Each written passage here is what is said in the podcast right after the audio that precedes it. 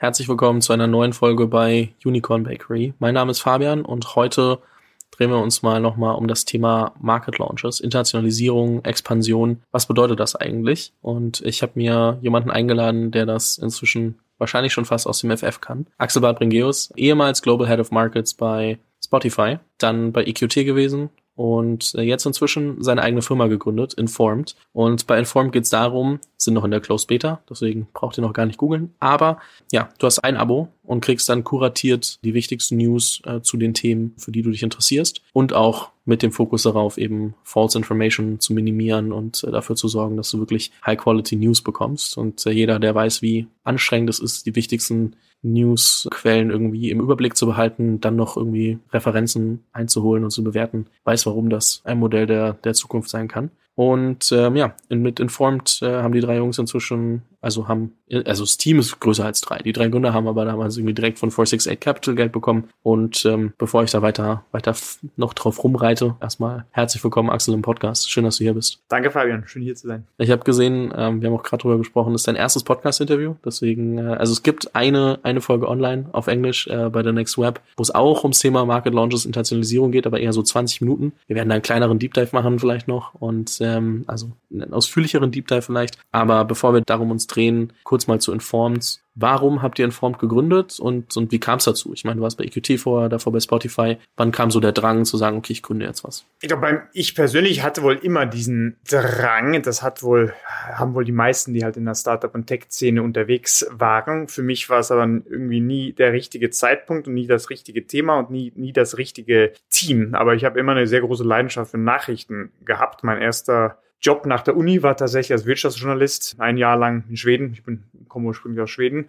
Auch und auch während meiner Zeit bei Spotify habe ich sehr viel über die Parallelen zu dem, was Spotify mit dem Musikmarkt gemacht hat und auch nicht gemacht hat, zu dem halt News- und Publisher-Markt, was da passiert bzw. nicht passiert ist, da habe ich sehr viel nachgedacht. Ähm, aber auch nach, nach meiner Zeit bei Spotify war es auch nicht so richtig das Timing. Aber dann, ja, war das plötzlich das Timing da und ich habe Ben und Martin getroffen und wir sind sehr komplementär und die hatten diese tolle Idee für Informed und, und waren schon relativ gut auf dem Weg. Und ja, genau, hat es alles sehr gut gepasst. Was war dir wichtig bei der Auswahl der Mitgründer? Also ich meine, die kamen mit der Idee schon, aber warum hast du gesagt, okay, das passt wirklich? Das absolut Wichtigste einfach, dass wir sehr, sehr gut zusammenpassen und miteinander arbeiten können und dieselben Werte teilen. Das heißt, wir haben einen relativ langen Dating-Prozess gemacht. Ähm, ich meine, ähm, sechs Monate lang ungefähr haben wir uns sehr oft getroffen, zusammen gegessen, getrunken, einfach geschnackt, um nicht nur über die Company und über das Business, sondern auch halt über persönliche Themen, damit wir uns kennenlernen. Man muss halt nicht beste Freunde sein, man muss aber natürlich denselben Wertegrund haben, wenn man so eine Company zusammen aufbaut. Das, das war das absolut Wichtigste. Jetzt mal ein bisschen inhaltlicher, aber wie hat dir die Erfahrung aus na klar, der Spotify-Zeit, aber auch der EQT-Zeit, wo du ja doch recht viele Deals gesehen hast, äh, noch zwei Board-Seats hast, Investments angetrieben hast. Wie hat dir diese Zeit geholfen jetzt bei auch bei der Gründung einer neuen Firma? Also welche, welche Dinge hast du daraus mitgenommen? Also ich glaube, vor allem bei der sozusagen bei der menschlichen Seite, bei dem Teamaufbau, dann, ich meine, das, das, das Gründer und das Team, das ist, das ist, das ist alles, das ist der absolute Kern.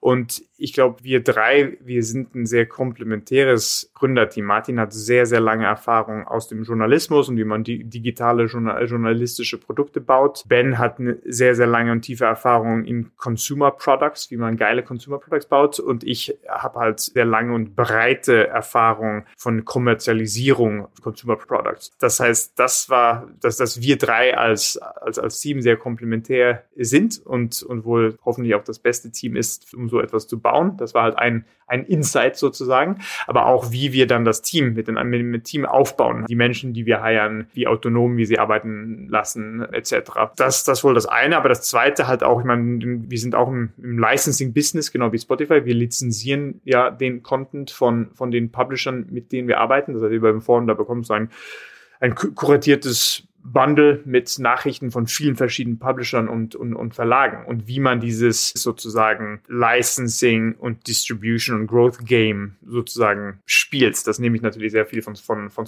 von, von Spotify mit. Denn Spotify sind ja, es gab ja nicht, war ja nicht der einzige Streaming-Service zu der Zeit, aber die sind im Grunde der einzige Independent Streaming-Service, der überlebt hat. Okay, das heißt, ihr kauft die Lizenzen für die Inhalte bei den Newspapern und, und den Publishern, kuratiert das dann, je nachdem, aber ich glaube, wir haben vorher darüber gesprochen, menschlich, also es wird noch händisch kuratiert bist, dann wahrscheinlich auch klar wird, was lesen die Menschen etc. Dann werden Dinge automatisiert ähm, und dann kann ich das als äh, User ähm, quasi einen, hab einen curated Newsfeed für das, wofür ich mich interessiere. Genau, das heißt, wie wir sie nennen, Readlist. Das heißt, bekommst du einen zu den Themen, die dich interessieren, Topic Summary und dann, und, und dann auch eine Readlist, wo du dann aus verschiedenen Quellen, aber in einer App, dass du nicht irgendwie immer rausgelinkt wirst, dass du dich dann von verschiedenen Quellen schlau machen kannst. Links, rechts, tiefer, oberflächlicher etc.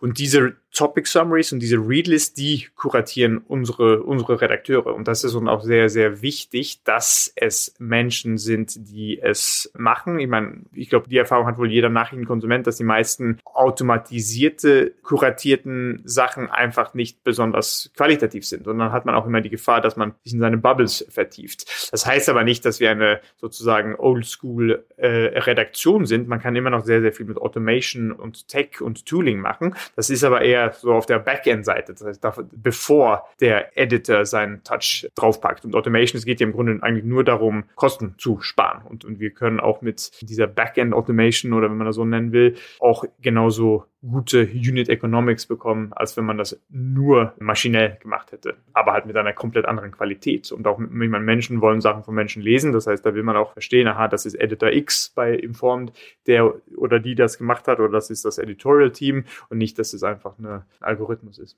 Wie testet man das angenehm? Also in der Form von, ich brauche ja trotzdem all die Lizenzen, das heißt, ich muss mich sehr, sehr früh um all den Content kümmern, wenn ich das wirklich kommerziell direkt launchen möchte. Ich würde jetzt, also das niemandem unterstellen, aber in der Beta kann man wahrscheinlich auch gucken, ob man äh, wenn das Closed ist, allgemein erstmal Inhalte sammelt und, und äh, aggregiert. Ich weiß nicht, ob man da dann schon die Lizenzen klar haben muss mit denen. Das kannst du mir gleich mehr sagen. Und dann bringe ich User drauf. Aber das, das, das, Spannende ist ja schon, wie bilde ich das im Interface ab? Was war für euch so Kern des MVP? Also was habt ihr auch ähm, also wirklich euch darauf fokussiert und gesagt, okay, das müssen wir beweisen und dann äh, oder da seid ihr ja noch mittendrin. Ich meine, das MVP läuft ja, also ist ja noch nicht noch nicht live am Ende, also für für die Allgemeinheit, also das ja. noch nicht offiziell gelauncht, das heißt, ihr seid noch. Aber was testet ihr gerade akut? Genau, also die drei wichtig. Wir haben wahnsinnig viel User Research gemacht, bevor wir auch das das Produkt überhaupt gebaut haben und die drei Kernthesen oder Insights aus diesem User Research waren, waren vielleicht nicht super überraschend, aber einmal, dass Menschen mögen nicht Paywalls. Es gibt einfach zu viele, zu viele Paywalls. Zweitens, dass man als User auch mehr flexible Formate haben will. Mal will man sich vertiefen, mal will man, man will, will man ein bisschen snacken. Ich meine, die Zeiten, wo man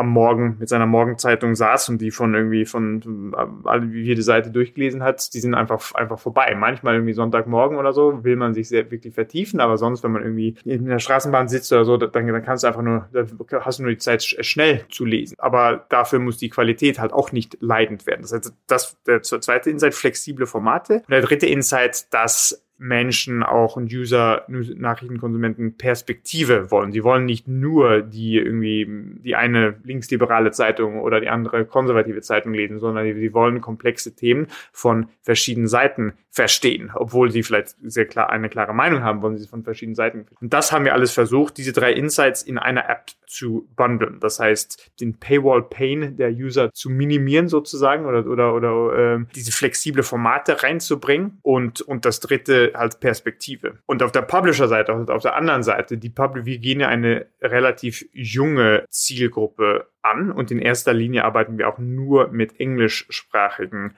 Publishern, große, große, große Brands wie New York Times, Financial Times, Washington Post etc. Das sind Zielgruppen, wo sie selber keine Subscriber haben, vor allem nicht in, Europa. Das heißt, das ist auch ein großer Unterschied zu anderen Content-Businesses. Diese Publisher, die haben ja ihr, ihr, die haben ja ihr eigenes Consumer-Business, das sie natürlich nicht kannibalisieren wollen und auch nicht kannibalisieren sollen. Wir sind für die Incremental Revenue bei Usern, die sie, wo, die sie sonst überhaupt nicht monetarisieren können, weil die meisten, meist deren, deren Kernsubscriber sind irgendwie in Amerika oder UK und das sind, die sind, die sind einfach viel, viel älter. Und es kann natürlich auch eine interessante äh, Segway sein für künftige Direct Subscriptions. Aber genau. Ja. Spannend. Ja, und vor allem, also Ganz kurz nochmal zum, zum, zum Geschäftsmodell. Ihr nehmt dann zum Beispiel 10 Euro Subscription, so, ich bleibe jetzt einfach mal bei diesen typischen 10 Euro. Und ist dann so, dass ihr es auch so macht, 70, also zum Beispiel 70 Prozent schüttet man an Publisher aus und je nach Usage oder, also wie, wie sieht also das Geschäftsmodell das ist, genau, das aus? ist auf der, das ist ein bisschen, bisschen anders und ein bisschen komplexer als im Musik-Licensing, wo im Musik-Licensing gab es halt sozusagen Standards oder es gibt Standards, aber die sehr, sehr komplex sind. Hier im, im News Publishing ist es ist es bei jedem Publisher komplett anders. Das heißt, unterscheidet sich. Aber was man wohl generell sagen kann, ist, dass wir, auch weil wir eigenen Editorial Content haben, unsere eigenen Summaries, auch, auch viel bessere Gross Margins haben und bekommen können als zum Beispiel in Spotify.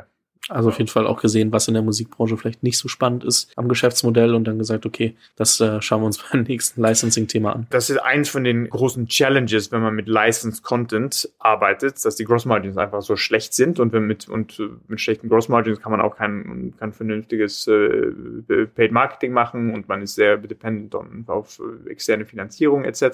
Aber das ist im News Licensing ja, sehr anders als, als, in, als in Musik. Das heißt, das ist viel bessere Gross Margins als in. Ähm, ich bin sehr gespannt, wann das Produkt live geht. Also einfach, um das dann auch äh, selber mal ausprobieren zu können und äh, pack's dann ab dem Moment auch irgendwie in die Beschreibung. Ähm, aber ähm, ja, äh, da bin ich, bin ich sehr gespannt drauf. Lass uns mal zu Spotify zurückkommen.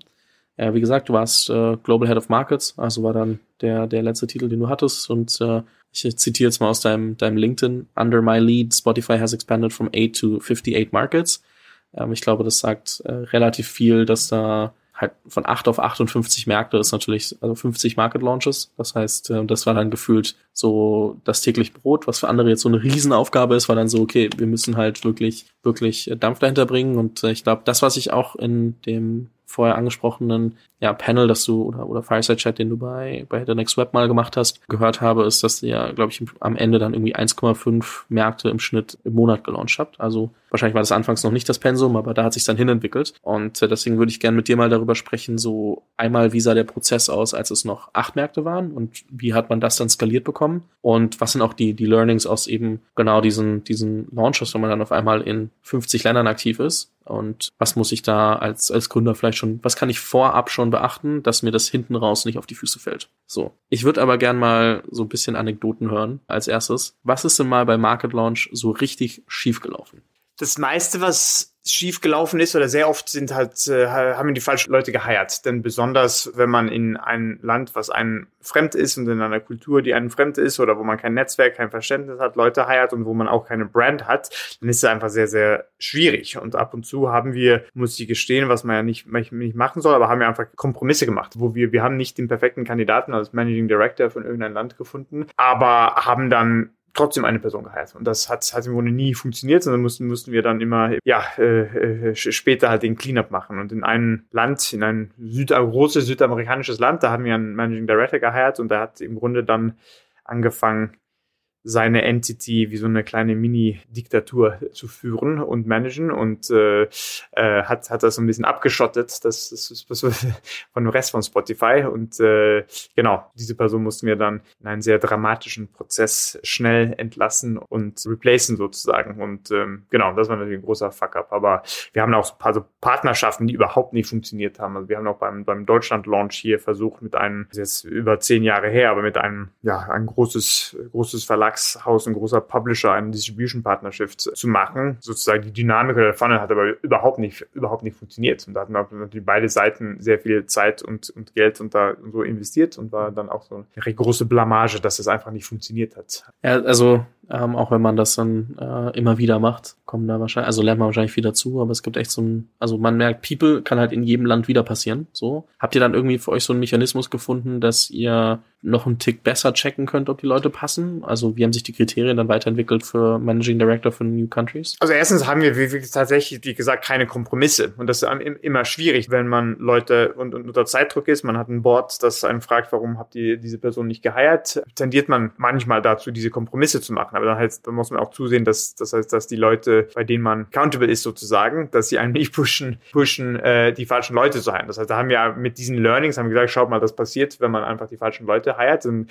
das Schlechte, Schlimmste ist einfach, wenn man immer, wenn du eine komplette Pfeife heierst, dann kannst du die Person relativ schnell entlassen. Dann merkst du das. Aber wenn du irgendjemanden heierst, die, der oder die einfach ein bisschen mediocre ist, das ist das Schlimmste. Und dann weißt du, diese Person ist okay, aber das ist kein Grund genug, diese Person zu entlassen. Und dann verlierst du wahnsinnig viel Zeit und schlechte Execution, hast aber keinen wirklichen, richtigen, einfachen Grund, genau, sich von dieser Person zu, zu trennen. Das heißt, das war dann einfach, einfach keine Kompromisse zu machen, beziehungsweise wenn es nicht ging, denn in manchen Ländern haben wir einfach keine Leute gefunden, die gepasst haben, da haben wir Leute aus dem Kernteam von Spotify repurposed. Das heißt, in Japan zum Beispiel, da, da, da, zu der Zeit, da konnten wir einfach keinen japanischen Managing Director finden, der gepasst hat. Und dann haben wir einen Schweden hingeschickt, der einfach ein Long, ja, Trusted Soldier war sozusagen. Und das haben wir auch in diesem Land, äh, diesem Süd dieses südamerikanische Land gemacht, als wir den Managing Director entlassen mussten. Da haben wir auch ein, genau, ein, ein jemand reingeschickt, um das aufzuräumen, die auch sehr lange in der, in der Company unterwegs gewesen ist. Das heißt, ähm, ja, das erstens keine Kompromisse, zweitens dann einfach interne Leute repurposen. Und jetzt zum Beispiel mal das Japan-Beispiel. Ich glaube, das ist auch so eine grundsätzliche Frage. Brauche ich unbedingt jemanden aus der Kultur oder kann das zum Beispiel auch jemand aus dem Kernteam machen? Wie habt ihr das irgendwie genau, langfristig genau, gehandhabt? Das, das ist, ist glaube ich, ein bisschen unterschiedlich, kommt von Land zu Land an und das kommt natürlich auch von Business zu Business an. Wie mein Spotify war sehr, oder das, das Spotify-Business-Modell war sehr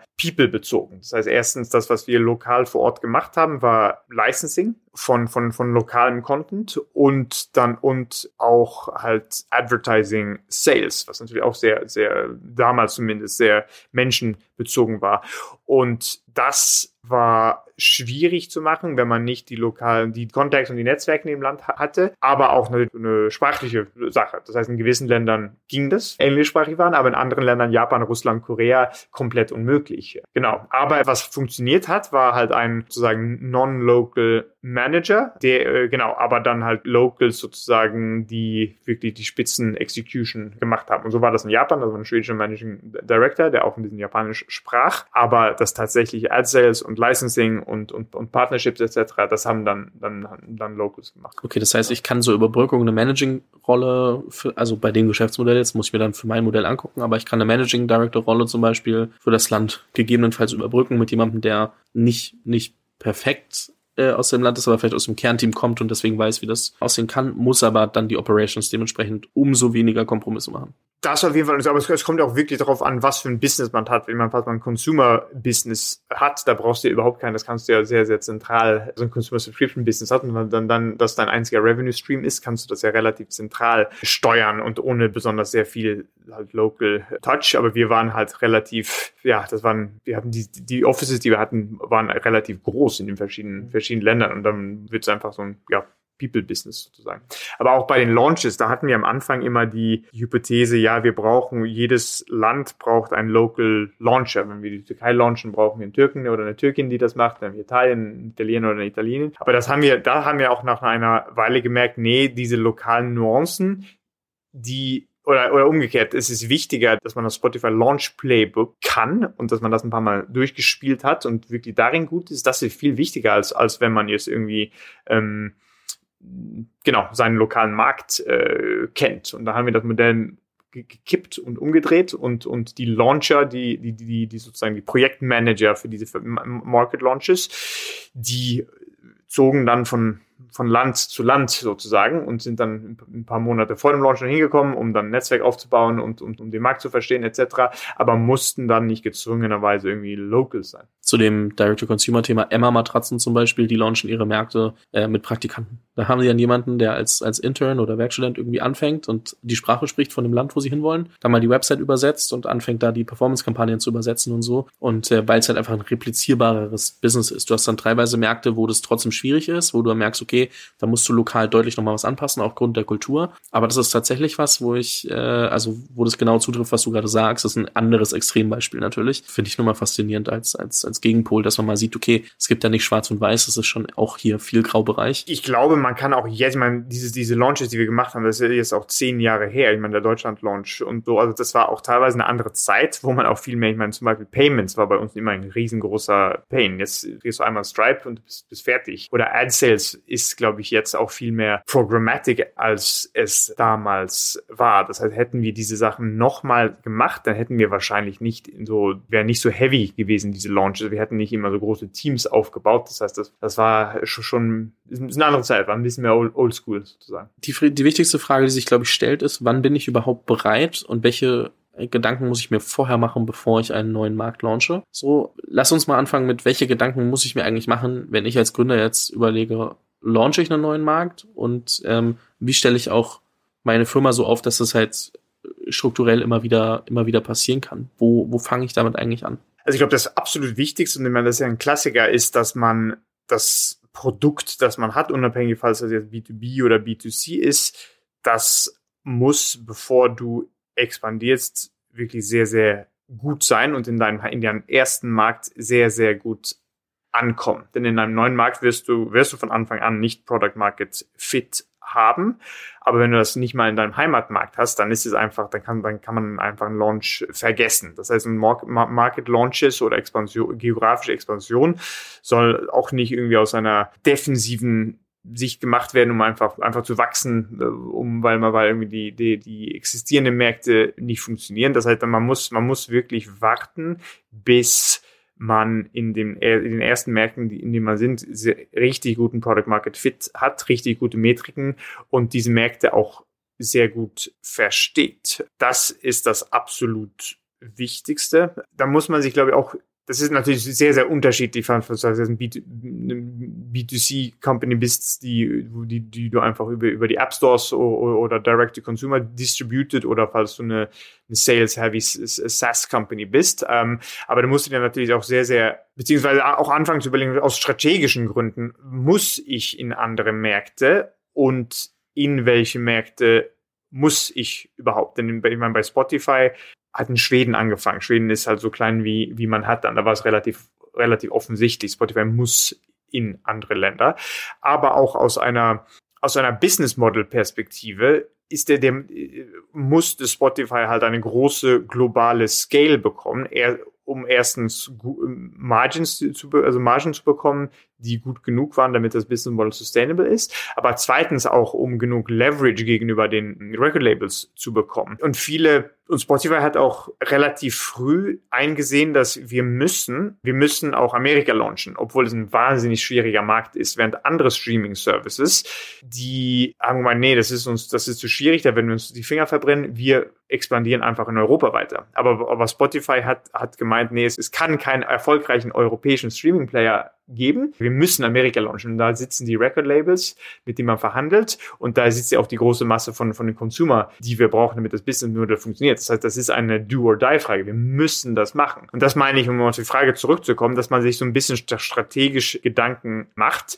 Wie groß ist mein Markt? Ich meine, wenn du, wenn, I don't know, wenn du im Prop-Tech bist und, dann, oder in Construction-Tech, riesengroße Domestic Markets, dann reicht es vielleicht mit deinem Heimatmarkt, dann musst du vielleicht auch nicht, auch nicht expandieren. Das kommt auch komplett drauf an, was für, ich meine, Ambitionen klingt falsch, aber was für Ziele man hat und was für Ziele die, die Investoren haben. Und das ist das Erste, muss man überhaupt expandieren. Das Zweite ist dann, in welche Märkte gibt es Märkte, die, die strategisch wichtig sind. Also und mit strategisch meine ich, dass sie nicht nur wegen den direkten Revenues oder direkten Usern wichtig sind, sondern gibt es da andere Faktoren von so einem Launch unlocked werden. Und dem Fall von Spotify, als Spotify in Amerika war, da hatten wir den, da, da waren die Record Labels, das war für die super wichtig, dass wir da waren. Und das war auch so ein bisschen, so ein bisschen, ja, dass wir da unsere Flagge platziert haben. Da war es, da, da war es für andere Streaming Player viel, viel schwieriger.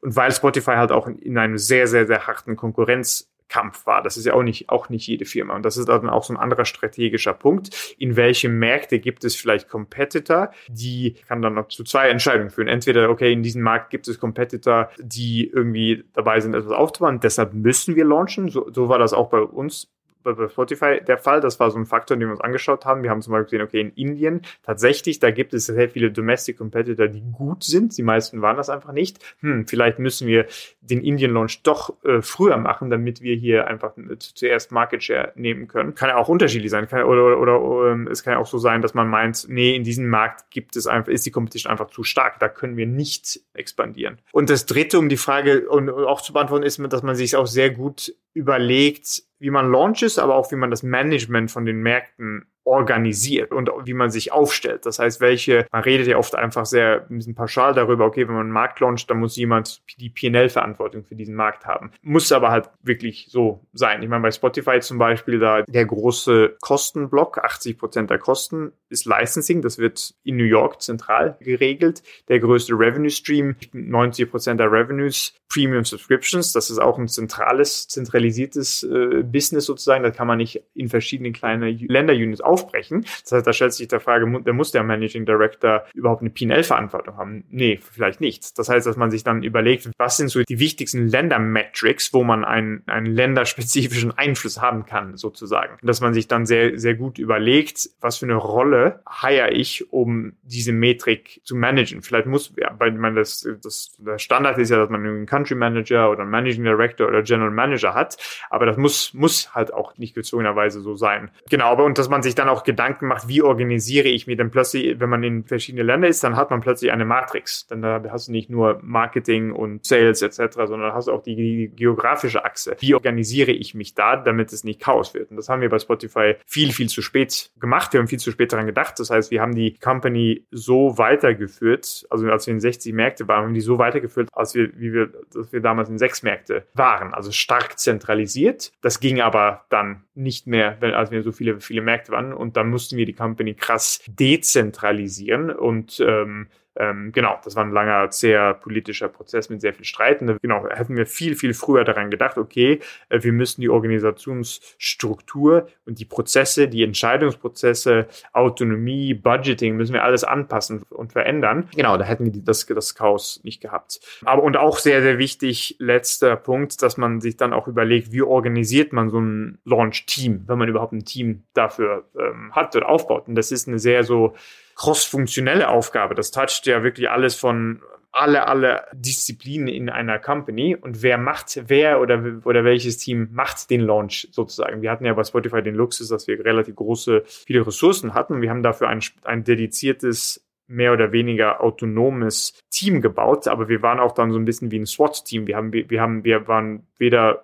irgendwie Teil von Revenue oder Marketing oder, oder Content und so, weil das einfach cross, cross-functional war. Und oft ist es so, dass man als Gründer oder wenn man COO hat oder so, dass man das ein bisschen mit der, versucht mit der linken Hand zu machen und oft dafür zu wenig Zeit hat. Ähm, das heißt, das Beste ist, glaube ich, eine dedizierte Person dafür zu hiren. Und das ist, glaube ich, relativ unabhängig davon, falls man B2B oder B2C ist oder in, welch, in welchem Bereich man unterwegs ist. Und dass, dass diese Person einfach als generalistischer Projektmanager für Launches zuständig ist und du siehst, dass das Projekt einfach weiter gepusht wird und dass alle Funktionen, die mitmachen müssen, mit machen. Denn das Risiko ist, wenn man das so eine Funktion, wie man das macht, wie man das, dieses Sprichwort für, für Man with a Hammer, every problem is a nail, dann wenn, man, wenn, wenn, wenn das Marketing-Team oder wenn eine Marketing-Person den Launch macht, dann wird es ein sehr marketinglastiger Launch. Oder wenn es ein Sales-Team ist, dann wird es ein sehr sales-lastiger Launch. Ähm. Um mal ein Thema rauszugreifen, und zwar das Thema dezentrale Aufstellen.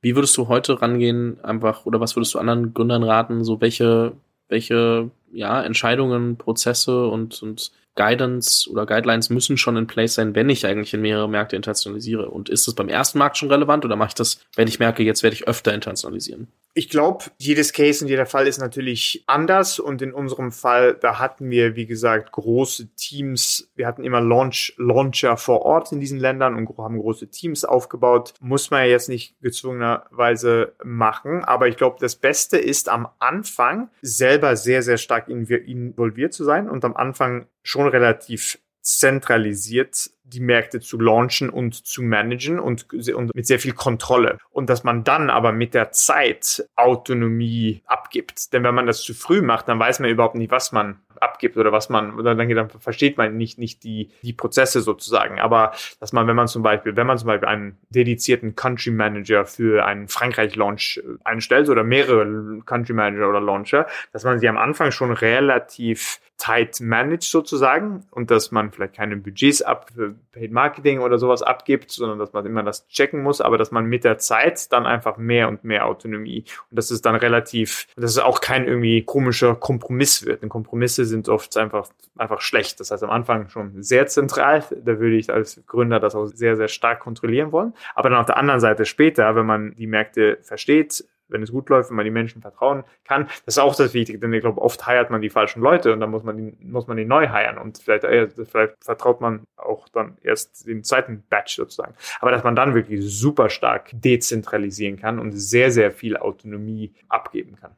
Das heißt, am Ende will man aber auch, dass ja am Ende die Länder einzeln funktionieren können, beziehungsweise einzeln operieren können. Und ähm, klar, wenn ich dann irgendwie so Sachen habe, wie irgendwie, ich sag mal, meine, meine Subscriptions und äh, dann irgendwie aber auch also die, die PL-Sachen, die ich jetzt im Fall von Spotify irgendwie zentralisiert lassen kann, weil die jetzt nicht so krass individuell geregelt werden müssen, ähm, dann kann ich die, die zentral halten. Aber mein, meine Aufgabe als, als, ich sag mal, Kernorganisation ist eigentlich, die Märkte zu befähigen, ihren, ihren Kram zu machen. Ja, okay, okay, das ist jetzt teilweise ein bisschen eine andere Frage, wie man, wie man die sozusagen, falls man sich geografisch oder funktionell sozusagen aufstellen soll. Und bei Spotify hatten wir, wir haben beide, wir haben sehr viel mit beiden Fragen gerungen, sozusagen mit, mit der Autonomie. Das heißt, wie viel soll zentral gesteuert werden und wie viel soll dezentral gesteuert werden. Und die zweite Frage halt ist, wie viel soll, soll funktionell gesteuert werden und wie viel soll cross-funktionell gesteuert werden. Sozusagen. Ja, auch mehr so die Frage, wie baue ich die Organisation genau, am Ende, genau. dass sie lang, genau. dass sie halt mit skalieren genau. kann. Genau, und das ist, das ist auch nicht, das ist auch nicht immer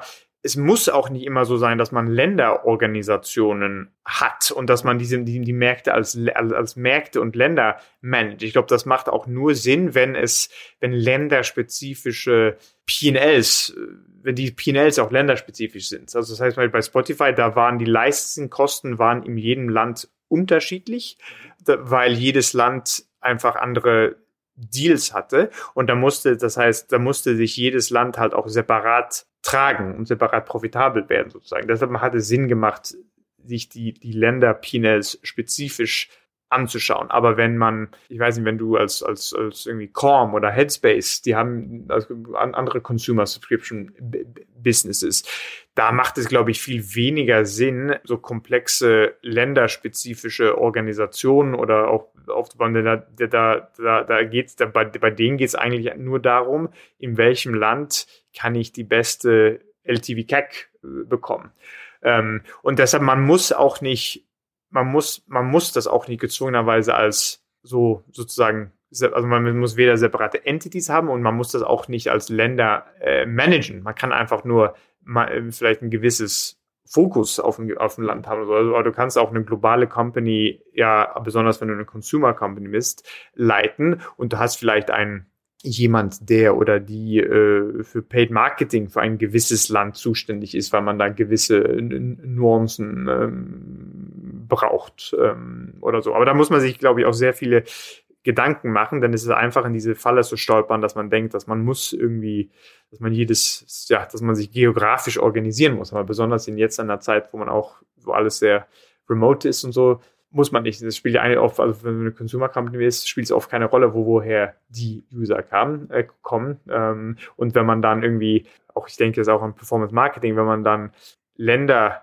Entities oder so aufgestellt ist, wenn man dann zum Beispiel ein gewisses Marketingbudget in einem Land ausgeben muss, nur weil es dieses Land als Geograf, als, als, als, äh, als äh, Unit in der Company gibt, dann ist es vielleicht Schwachsinn, denn in diesem Land ist vielleicht die, der LTV-CAC super schlecht ähm, und dann macht es viel mehr Sinn, in einem anderen Land Paid Marketing auszugeben oder überhaupt nicht geografisch zu denken. Und das war dann auch so bei Spotify immer so ein Trade-off. Steuern wir Paid Marketing zentral oder geben wir dann ein bisschen Budgets ab? Und zentral kann man natürlich auch viel mehr Know-how und, und sowas aufbauen. Ja, verstehe ich. Also es ist natürlich was, das kann man jetzt nicht in einem Podcast final auflösen für, für jeden da draußen, aber ich glaube, es gibt eine gute Perspektive, worüber ich mir eigentlich Gedanken machen muss und an welchen Kriterien ich entscheiden kann, wie gehe ich da eigentlich ran? Und ähm, da dann auch wirklich ähm, ja, sich vorher Gedanken zu machen, ähm, anhand auch mal mit Leuten sprechen, die das vielleicht in anderen Firmen mal gemacht haben. So, das, das hilft, glaube ich, immer. Und äh, da dann ähm, eben auch ja, sich, sich Gedanken einzuholen. Ähm, hast du das Gefühl, wir haben gerade was vergessen, was du anderen Startups, in die du investiert hast, zum Beispiel geraten hast bei, bei Expansionen, wo wir einen wichtigen, wichtigen Punkt vergessen? Ich glaube, dass vielleicht das Wichtigste, was wir gemacht haben bei bei, bei Spotify, und das, was wir am besten gemacht haben, ist, dass wir im Grunde die Launches sehr, sehr hart, fast automatisiert haben. Denn die ersten paar Launches, die wir gemacht haben, die waren super chaotisch. Wir haben versucht, alles zu machen, sozusagen zu, maximieren. Und wir hatten keine Ahnung, wie lang die verschiedenen Sachen, die wir gemacht haben, Partnerships, Hiring etc. nehmen sollten. Und das heißt, wir waren dann, hatten dann immer sehr komische äh, Bottlenecks. Und dann haben wir einen Schritt zurückgenommen und haben uns überlegt, okay, was hat tatsächlich funktioniert, was das nicht, was hat nicht funktioniert. Ähm, wie lang sind die Timelines für, für Licensing, für Hiring, für mit Paid Marketing anzufangen, etc. Das heißt, wie viel, das heißt, wann müssen wir mit irgendetwas anfangen? Und dann haben wir wir haben die Checklists genannt, so Check, eine Check, Launch Checklists ähm, aufgebaut, wo wir alle diese, diese, diese, diese Workstreams ähm, hatten, die essentiell sind und und da hatten wir so Gates, wie wir sie genannt haben, wo man, wo man mit gewissen Workstreams anfangen muss und wo ein gewisses Gate pass, pass, gepasst sein soll. Und mit diesen Checklists haben dann unsere Launcher gearbeitet und, und diese Launch-Projekte, denn das ist im Grunde ein Projekt, zusammen mit den anderen Funktionen halt gemanagt. Und die Idee war, dass dann diese Checklist haben wir natürlich immer verfeinert, immer iteriert, dass es so einfach sein sollte, dass jeder im Grunde so eine Checklist aufheben konnte und da und da und dann halt daran arbeiten konnte. Und dann hatten wir immer, wenn irgendwas und nicht on time war, dann war es irgendwie äh, orange und wenn es irgendwie akut war, dann war es rot. Und so konnten wir halt auch im Management einfach statt irgendwie alle Länder durchzugehen, da könnten wir uns auf die alle, alle Checklists anschauen, okay, wo ist es rot? Das heißt, wo braucht das Team Hilfe? Und was wir auch gemacht haben, ist, dass wir haben uns alle Funktionen, denn wie gesagt, am Anfang haben wir am Anfang haben wir wirklich alles gemacht, ähm, als wir gelauncht haben. Wir haben lokalisiert, wir haben Partner, also übersetzt, wir haben Partnerschaften äh, aufgesetzt, wir haben Leute geheiert, alles, alles, alles. Das war aber viel zu viel zu heavy und, das hat, und, und da wären wir einfach viel, viel zu, zu langsam äh, gewesen. Und was wir aber dann auch analysieren konnten, was hat tatsächlich funktioniert, was hat nicht funktioniert. Ähm, da haben wir alle Funktionen aus unserer Sicht, alle Funktionen, alle Disziplinen sozusagen, die wir von Launch, die in Launch involviert waren, in High Variance und Low Variance eingeteilt. High Variance, das heißt, die spielen eine sehr große Rolle für den Launch. Wir brauchen die. Low Variance, die spielen eigentlich, die spielen, man braucht sie, wir brauchen sie, aber die sind nicht super wichtig. Und diese High Variance Funktion, die haben wir dann auch selber geheiert und in, in mein kleines halt autonomes Team ähm, ähm, aufgenommen. Und Sales, Ad Sales war bei uns ein High Variance Thema. Und in, bei den ersten paar Launches, da haben wir aus, aus dem befindlichen Sales-Team Ressourcen genommen. Das hat aber überhaupt nicht skaliert und überhaupt nicht funktioniert, denn die Ressourcen wurden anders benötigt, etc.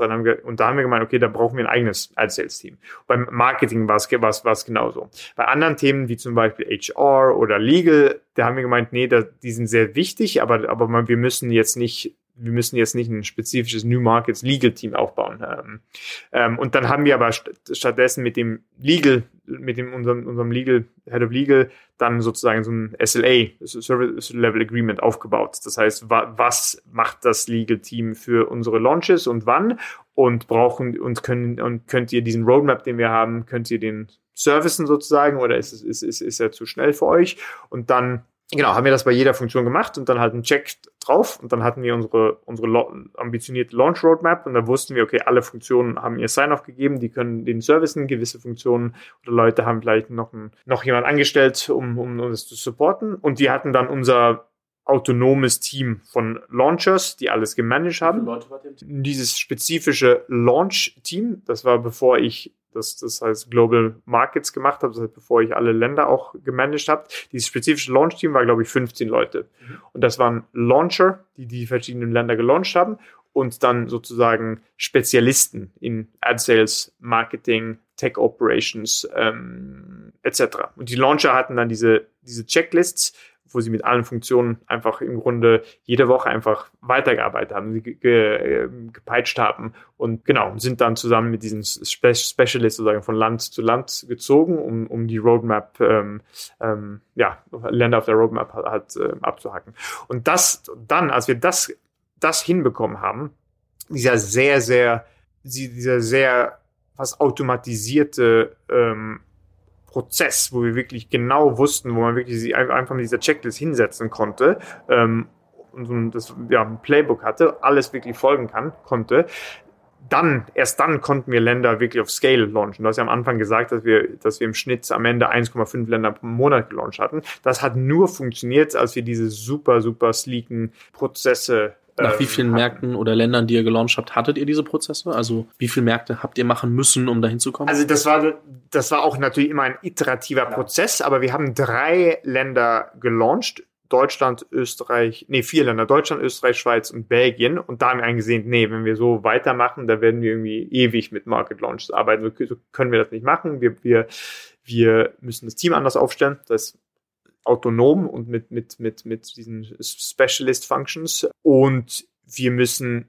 sehr, sehr tief ins Detail gehen, um zu verstehen, was funktioniert, was funktioniert nicht und, um, um, um, um, und, und hat auch einen sehr, sehr, einen optimierten Prozess zu bauen, der einfach ein Prozess, der ja wirklich ein Prozess ist ja per Definition etwas, was immer dasselbe ist. Das heißt immer, immer wieder dasselbe, nur ein bisschen iterieren, ein bisschen ändern.